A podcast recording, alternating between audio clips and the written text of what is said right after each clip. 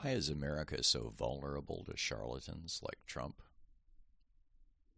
Donald Trump is a confidence man, a charlatan, an unrepentant liar whose deceits have cost at least a half a million Americans their lives. When Dustin Thompson was hauled before U.S. District Judge Reggie, Reggie Walton for assaulting the Capitol Police on January 6th, his defense lawyer, Samuel Shamansky, argued about Trump, quote, You had, frankly, a gangster who was in power. The vulnerable are seduced by the strong. That's, what, that's what's happened. The jury didn't buy the argument and sent Thompson to prison. As uh, U.S. District Judge Reg- Reggie, Reggie Walton, who was overseeing the case, said, quote, I think our democracy is in trouble because, unfortunately, we have charlatans like our former president who doesn't, in my view, really care about democracy but only about power. End quote. And yet, Trump remains popular with about 20% of the American public, making up the majority of the Republican primary voting base.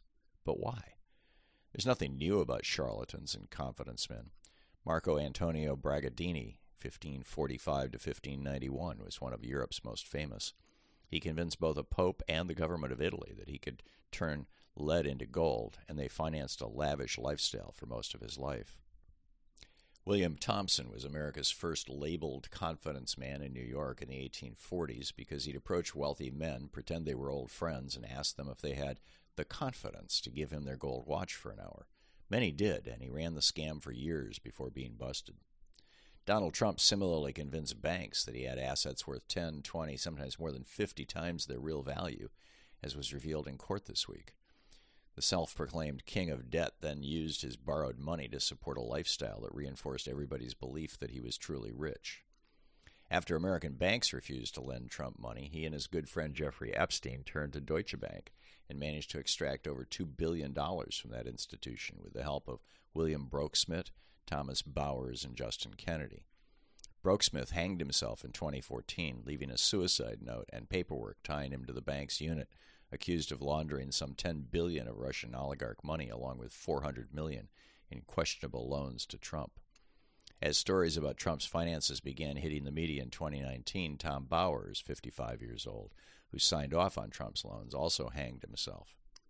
Justin Kennedy worked for Deutsche Bank from 1998 to 2009, and according to the finance editor of the New York Times, David Enrich, as reported by The Guardian's Julian Borger, quote, Drawn to Trump's risk taking and glamour, Kennedy became a Trump confidant, sitting with the real estate impresario at the U.S. Open tennis match and or in Manhattan nightclubs and chaperoning huge loans to finance Trump's real estate spending sprees.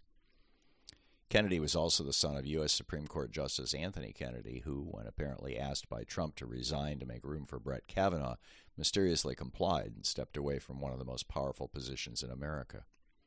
Without the help of these three men, Trump would almost certainly have ended up broke and destitute. He'd been sued thousands of times for non payment of his debts and was well known to New Yorkers as a hustler and scam artist with a long string of failed businesses behind him. In fact, by the time of his bankruptcies in the 1990s, he had squandered almost all of the roughly half billion dollars he inherited from his father and stole from his brother, nephews, and nieces, as Mary Trump will tell you, before being rescued by mobbed up Russian oligarchs looking to launder ill gotten gains via real estate. NBC further saved him by making him the star of a reality TV show that was every bit as deceptive about Trump's wealth and business acumen as were Bragadini's exhibitions of gold he'd transmuted from lead. This is the great patriot whose father hired a doctor to lie about his being disabled by bone spurs in his feet to get him out of the Vietnam draft five times. Five other young men were sent to that hellscape to die or be injured in Trump's place. He promised to build a wall across almost 2,000 miles of our southern border, and he promised Mexico would pay for it. Instead, he built about 50 miles of wall and repaired another 400 that was scheduled for maintenance anyway. Mexico didn't contribute a penny, the money was taken from the Pentagon's budget for upgrading soldiers' housing. Trump promised to cut the deficit, a routine lie that every Republican uh, from every Republican president since Reagan. Instead, he added at least 8 trillion to our national debt.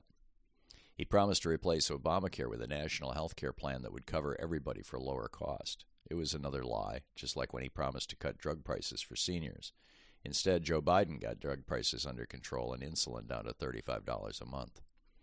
Trump promised he was going to cut taxes on the middle class. Instead, he raised taxes on working people while cutting over 2 trillion from the tax obligations of America's billionaires. He told us COVID would just go away like magic. It didn't.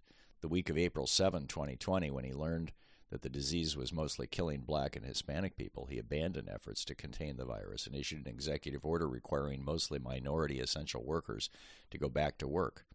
As a result, over a half million Americans died unnecessarily. Trump ridiculed Obama for occasionally playing around at golf, saying he'd be so busy as president that he'd never take that kind of time off. Instead, he billed you and me over $135 million for the 250 plus times he visited his own golf clubs. He said he'd increase economic growth by 4%, a number America hadn't seen since the 1960s. Instead, like Herbert Hoover, he left office with fewer jobs than when he entered. Joe Biden, however, just oversaw a GDP increase that was over 4% and more jobs created in a president's first two years than any time in American history.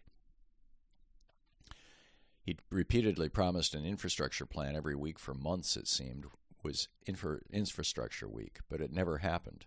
Instead, Joe Biden put a massive infrastructure program in place that's today producing jobs across the, the nation. Trump promised to fight for the dignity of women and mothers. Instead, he's been convicted of raping E. Jean Carroll, and more than 30 other women claim he did the same to them. And he brags about packing the Supreme Court to overturn abortion rights in America. It's almost impossible to find a transcript of any speech or press conference by Trump that's not filled with exaggerations and lies. Over 30,000 of his falsehoods while in office were compiled into a book. Trump's persistent lies have become so common that the media no longer reports on them.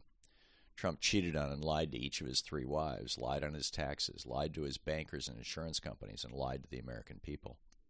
And yet he's still held in the tight embrace of Republicans nationwide. Why? One theory is that people are basically trusting, and we tend to measure somebody's truthfulness by the certainty with which they make their assertions. Pathological liars like Trump can be shockingly convincing. It's the con man's stock in trade. They prey on the fact that most people conflate or confuse confidence with competence. In fact, most truly competent people rarely act arrogantly confident. Instead, they're con- constantly testing their understandings and skills against reality to keep sharp and accurate. Another theory is that the people who support him know he's a liar and a fraud and don't care, so long as he promises to hurt those they mutually hate black people, Hispanics, Muslims, the queer community, uppity women, academics, and liberals. It's a variation on the old saying, he may be an SOB, but at least he's my SOB.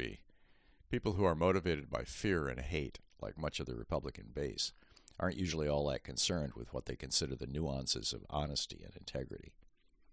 Which brings us to the final reason why many people still trust and follow a known liar and con man like Donald Trump. They've bought into what's essentially a cult. The first imperative of all cult leaders is to cut their followers off from contrasting information that may shatter the cult's hold over them.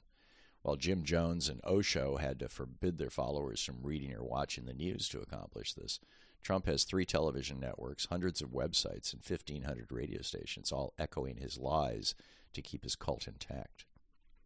The good news is that Trump has been able to get as far as he has, both in business and politics, because most people are basically good and trusting. The bad news is that he's succeeded in suckering millions of those trusting people with his Pied Piper routine. Trump's civil and criminal trials may go a long way toward puncturing his care- carefully crafted facade of business and personal success. If they don't, if, as feared, they merely strengthen him, we're all in for a really rough ride over the next few years.